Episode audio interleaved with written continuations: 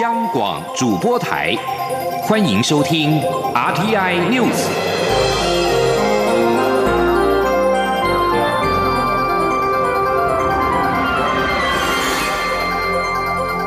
听众朋友您好，欢迎收听这节央广主播台提供给您的 RTN News，我是张顺祥。首先把新闻焦点关注到香港，香港众志秘书长黄之锋于今天早上七点三十分左右被警方逮捕，暂时未知具体的原因。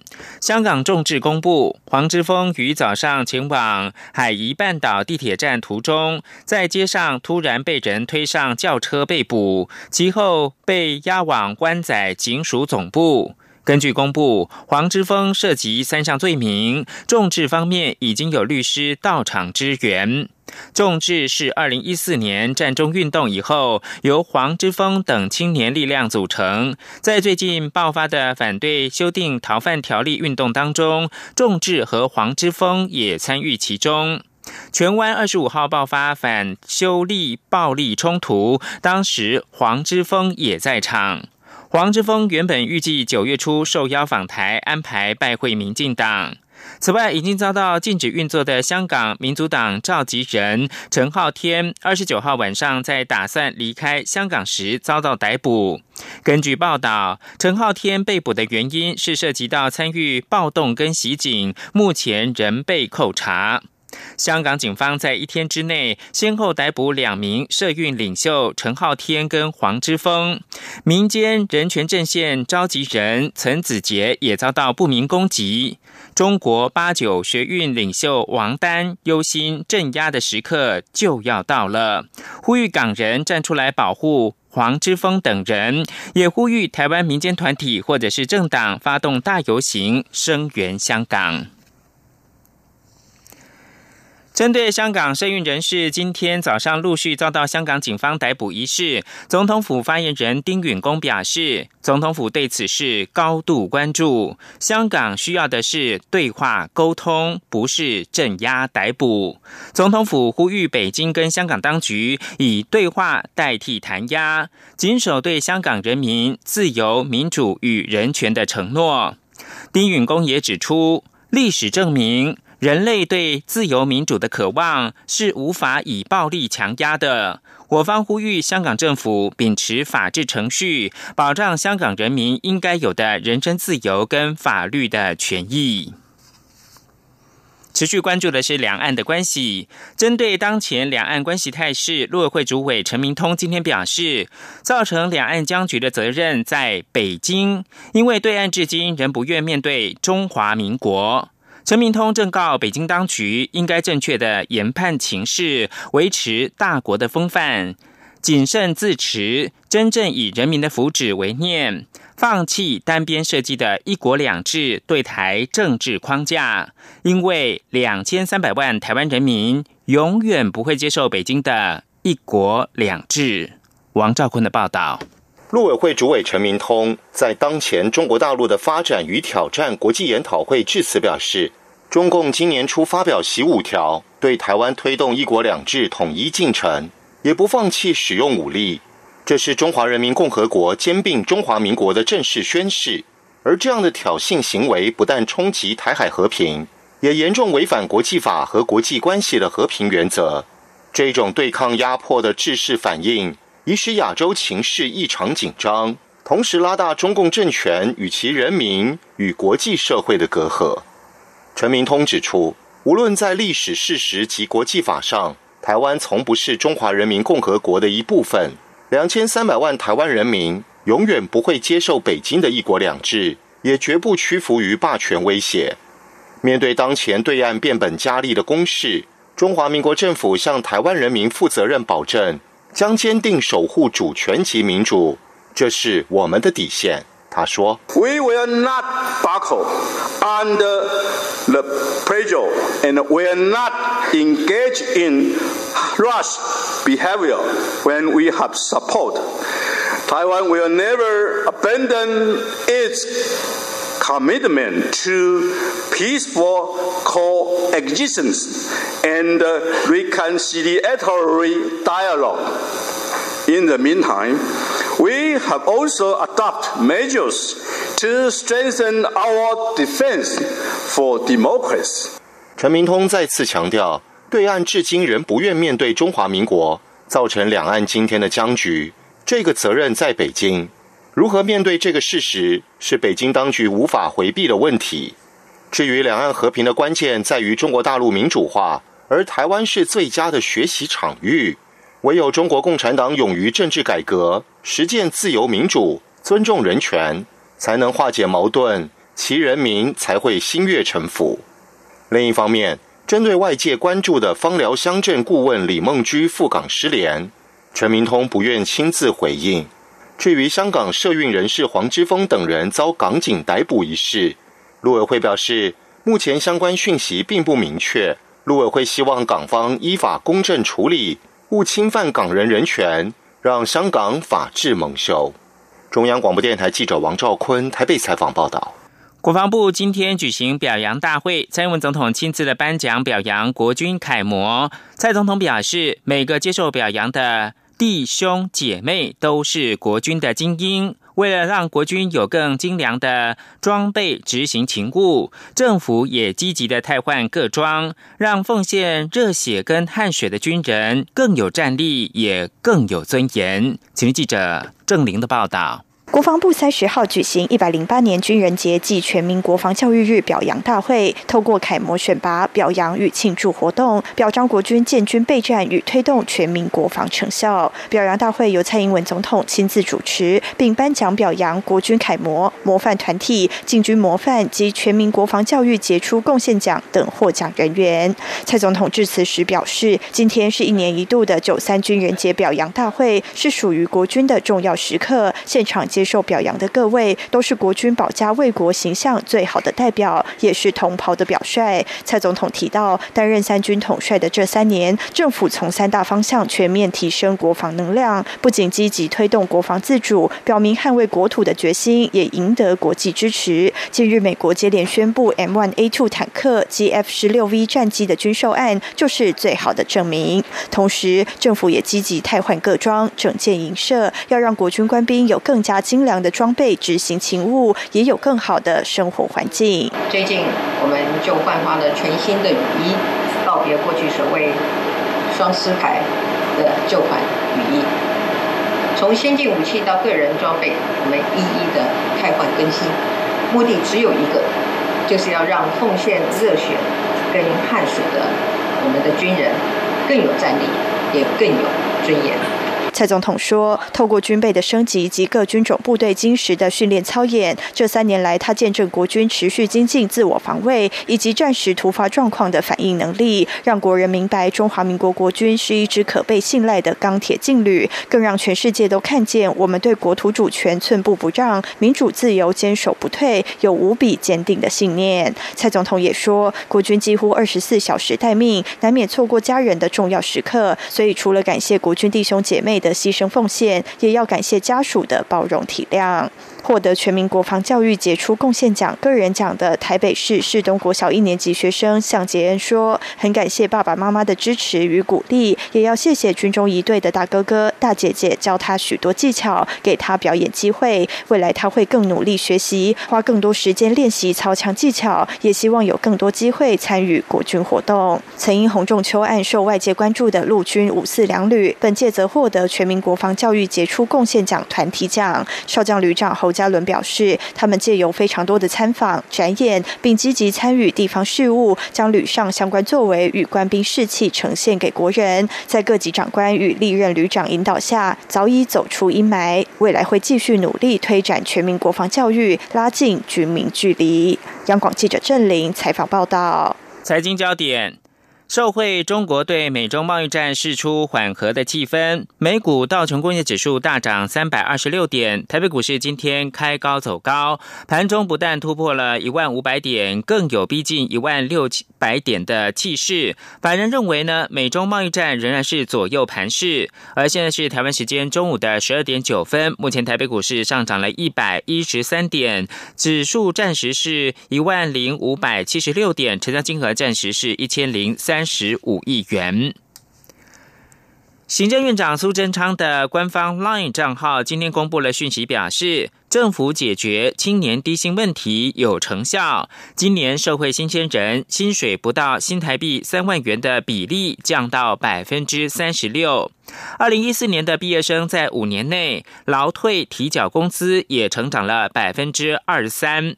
苏奎一早在 LINE 问候大家最近心情好不好？他指出，二零一五年的时候刚踏入社会的社会新鲜人有百分之四十五的薪水不到三万，今年降到了百分之三十六。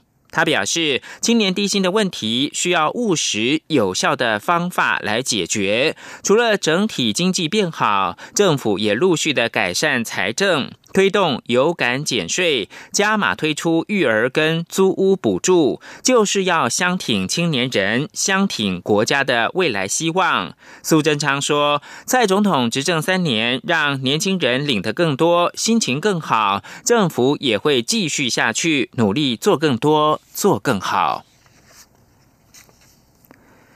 台湾经济研究院今天公布七月制造业景气。号的讯值下滑到九点三九点，灯号续维持在衰退的蓝灯。台经院分析，下半年台湾的景气渴望逐渐好转。记者杨文军的报道。台湾经济研究院三十号公布七月制造业景气灯号，信号值由六月的九点七分减少零点三一分至九点三九分，灯号续维持在衰退的蓝灯。台经院助理研究员方俊德分析，受到美国、中国及欧元区第二季经济成长同步下滑，加上美中贸易争端未解，厂商保守观望，主要国家制造业采购经理人指数 PMI 续呈疲弱，显示贸易战。的不确定性拖累全球景气能见度，也让台湾的出口及外销订单表现不理想。不过，尽管国际经济表现疲弱，但台湾受惠于企业转单及生产线的转移，上半年内需成长动能表现仍稳。加上半导体大厂台积电持续精进制程，科技大厂美光加码投资台湾，下半年台湾经济景气将逐渐转强。方俊德说。加上近期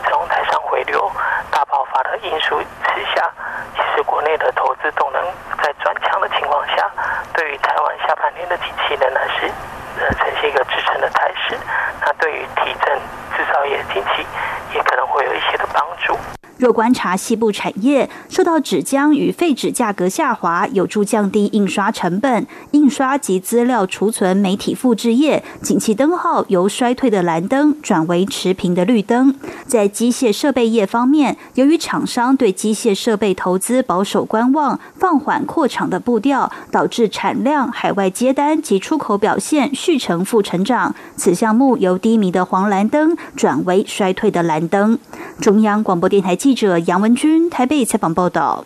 经济学人资讯社二十九号公布二零一九年全球安全城市报告，在处理气候变迁、网络安全等能力的安全城市指数排名中，前三名由亚洲包办，其中东京夺冠，台北则是排名第二十二。安全城市指数排名仅次于东京的是新加坡，第三名是大阪。今年安全城市的指数前三名跟二零一五跟二零一七年是相同的。研究人员表示，今年这项六十个城市的城市安全指数，目的在反映城市的复原力概念，指的是城市在面临冲击的时候，因应跟恢复的能力。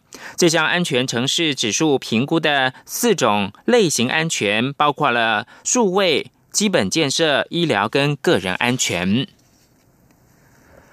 华尔街日报二十九号引述熟悉内情人士报道，美国检察官正在调查中国科技巨擘华为被控偷窃技术的新案件。华为没有立即对此置评。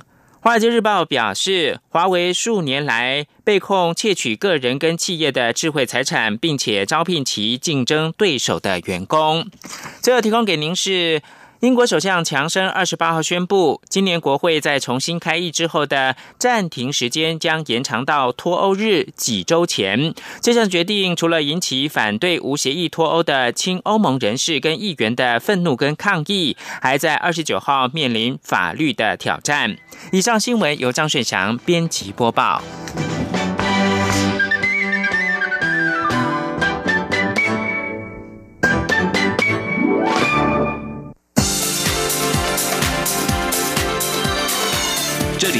中央广播电台台湾之音，欢迎继续收听新闻。各位好，我是主播王玉伟，欢迎继续收听新闻。关注选战议题，二零二零选总统大选，媒体报道指，亲民党支持红海集团创办人郭台铭，并准备给郭台铭门票，也就是透过亲民党政党推荐的方式参选。对此，郭台铭幕僚蔡信瑜今天表示，感谢好朋友的支持和鼓励。郭台铭会在九月十七号连署登记截止之前宣布参选与否。如果决定参选，将以独立参选的身份投入总统大选。今天，央广记者刘品熙的采访报道。红海集团创办人郭台铭日前展开三天两夜的中东参访行程，三十号上午返台，在松山机场主动向媒体说明此行收获。郭台铭指出，他这趟中东行见到沙乌地阿拉伯七位部长级官员，了解当地的能源政策以及石化工业发展。对方对于台湾的电子、精密机械与半导体工业也很有兴趣，希望双方能有合作的机会。他也实地了解沙国零到六岁国家帮你养政策，以及对于高等教育研究发展的投资，让他学习良多。此外，郭台铭也表示，他此行才知道沙国签证费用高达数百元美金，影响民众观光的意愿。经他反映后，对方承诺调降金额，而且最近就会宣布。郭台铭发表完简短谈话后便离去。对于媒体询问是否中秋节宣布参选、被开除党籍怎么办等选举议题，一概微笑不回应。媒体报道，亲民党议员透露，亲民党要支持郭台铭，并准备给郭台铭门票，也就是政党推荐。如此一来，郭台铭表态参选的时间就可以延后，不必急着在九月中登记连署。对此，郭台铭幕僚永林基金会副执行长蔡庆瑜受访时表示：“谢谢这些好朋友的支持，但如果郭台铭决定参选，会以独立参选人的身份投入总统大选，不考虑跟。”任何政党合作，他说：“我们很谢谢这些好朋友他们的支持跟鼓励啦。那基本上呢，会有这样的传闻出来，也显示出大家对于改变现状的急迫跟焦虑。如果今天郭先生、郭台铭先生他有决定要参选的话，他会以独立参选来做参选人。”至于何时会宣布参选，蔡庆瑜说，目前还在演绎时间表。郭台铭必须慎重考虑此事，在九月十七号连署登记截止前，一定会对外宣布参选与否。此外，台中派系大佬大甲镇澜宫董事长严清标三十号上午发出声明稿，呼吁郭台铭与立委王金平以大局为重，站人委屈，以伟大的团结精神帮助国民党，帮助台湾。对此，蔡庆瑜说，郭台铭的确是以大局为重，以中华民国两千三百万人民未来生活为重。对于韩国瑜，只有祝福两字。央广记者刘聘熙在台北的采访报道。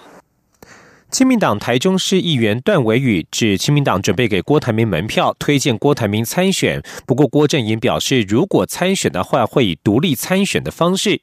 台北市长柯文哲今天被问到此事时表示，只要亲民党主席宋楚瑜正式宣布才算数。他并且指出，若是九月十七号之前宋宋郭台铭没有去登记的话，就只剩下亲民党推荐这个选项，届时将完全操之在人。而对于国民党立委江启臣主张国民党总统参选人韩国瑜与新北市前市长朱立伦的韩朱配，柯文哲认为这对韩国瑜是没有加分也没有扣分。针对二零二零大选，国民党整合不利，郭台铭的参选可能性越来越高，令支持者都相当的忧心。党内也喊出了韩朱配以重振选情。国民党前主席朱立伦今天上午在脸书发文表示，国民党直到现在还在谈整合，使得支持者担忧。他希望大家能够以大局为重。他也重申，成功不必在我，但是成功一定有我。继续要关注的是台湾与国际之间的专业交流。第二十五届国际博物馆大会将在九月一号到七号在日本京都盛大举行。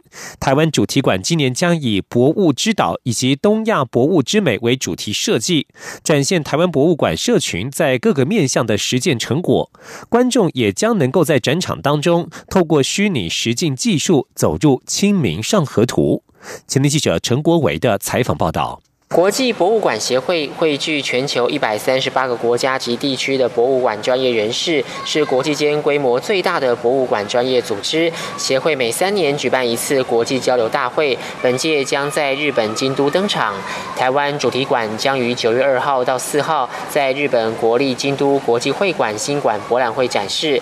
其中由国立台湾博物馆负责策划的主展场“博物之岛”，主题背景以艺术家林心月的作品《受大》。大地祝福的山，映入群山中的彩虹，象征台湾多元共融的文化，并呼应大会主题“传统的未来”，展现台湾博物馆社群在永续环境、人权与正义、友善平权与文化平权，以及社群与公众参与等四大主题的成果。博物指导策展工作小组召集人刘德祥说：“我们找了很多不同的博物馆，各为一个案例，然后呈现给那个世界的博物馆有人看一下，就是说台湾的博物馆。”的能量是非常强的，而且会跟着我们现在世界博物馆的潮流这个趋势去发展。由国立故宫博物院策划的东亚博物之美展区，则结合典藏与科技，以多宝格为设计概念，利用八 K 镜头，让转新屏的水草鱼纹栩栩如生，再搭配扩增实境技术，让观众体验郎世宁的瓶中花，并透过虚拟实境走入《清明上河图》。中华民国博物馆学会这次也集结历年最多的一百名台湾博物馆专业人士前往与会，并提出六十多篇的学术论文发表。创下台湾十五年来的最多发表纪录。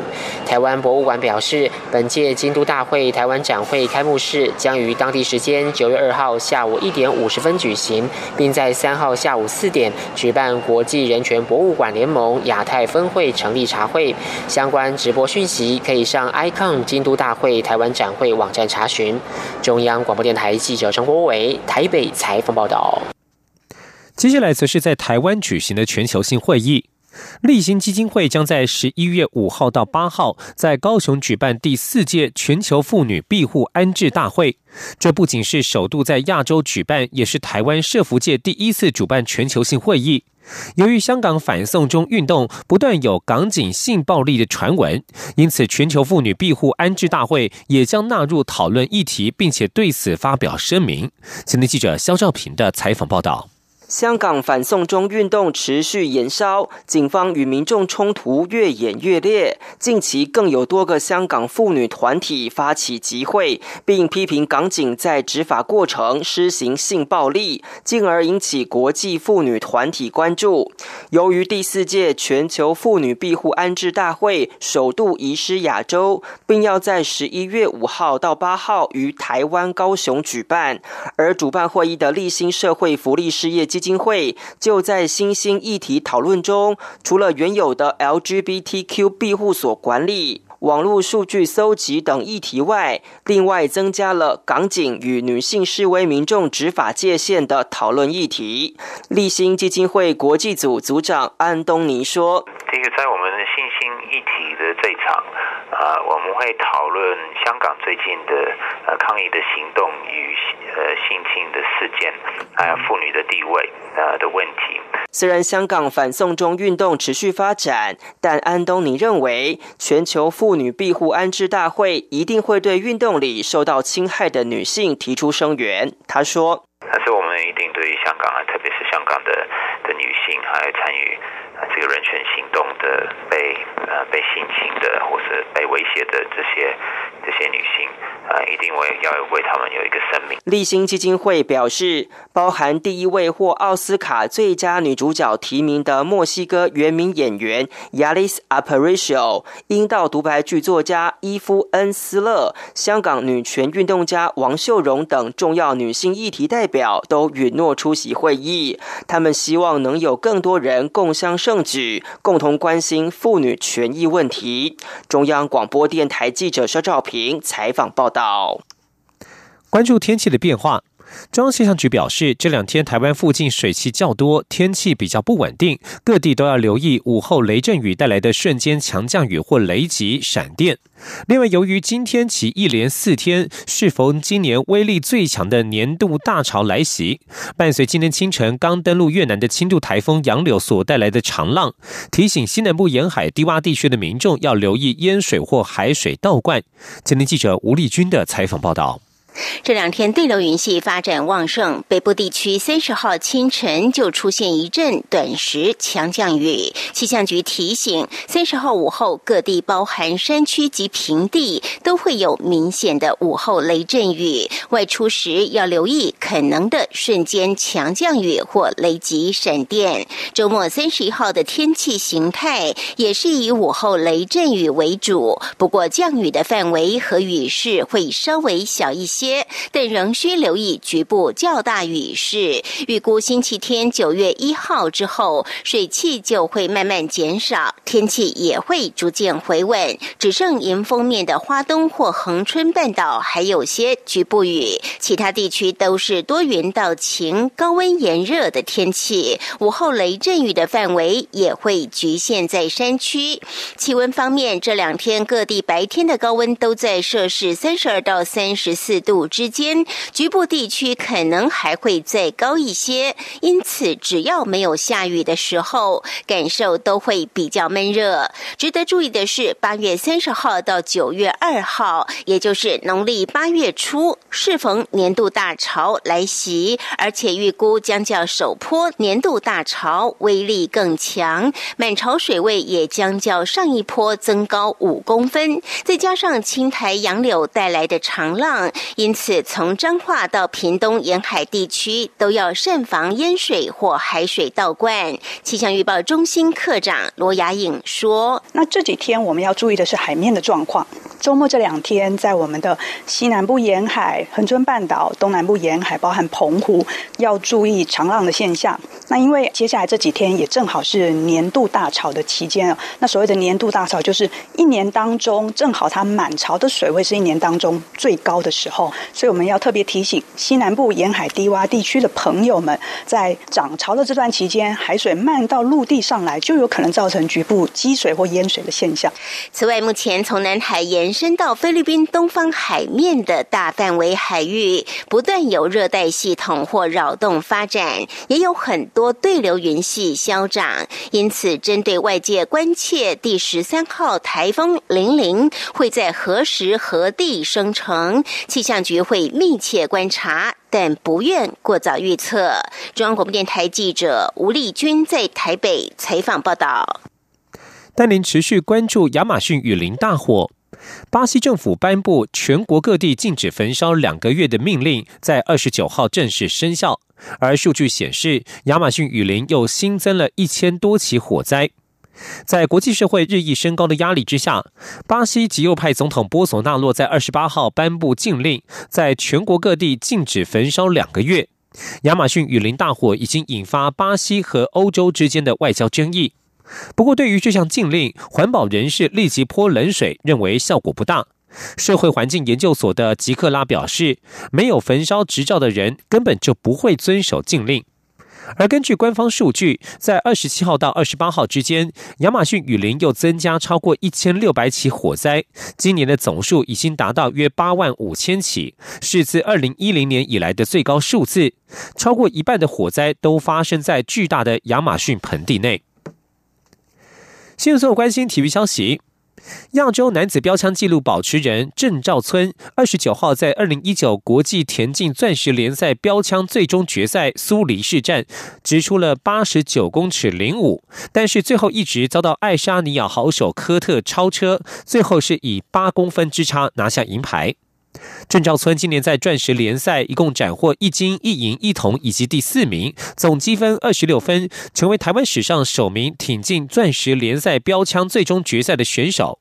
二十九号与其他八位好手较劲，郑兆村二十九号掷出个人本季最佳的八十九公尺零五，同时也是他个人生涯次佳纪录，仅次于二零一七台北市大运的九十一公尺三六。一路保持领先的郑兆村，眼见距离冠军只差一步，但是爱沙尼亚好手科特在第六直直出了八十九公尺一三，最后一刻逆转抢下金杯。而郑兆村尽管拿下银牌，但已经是台湾史上第一人，进账奖金两万美元，约合新台币六十三万元。以上新闻由王玉伟编辑播报。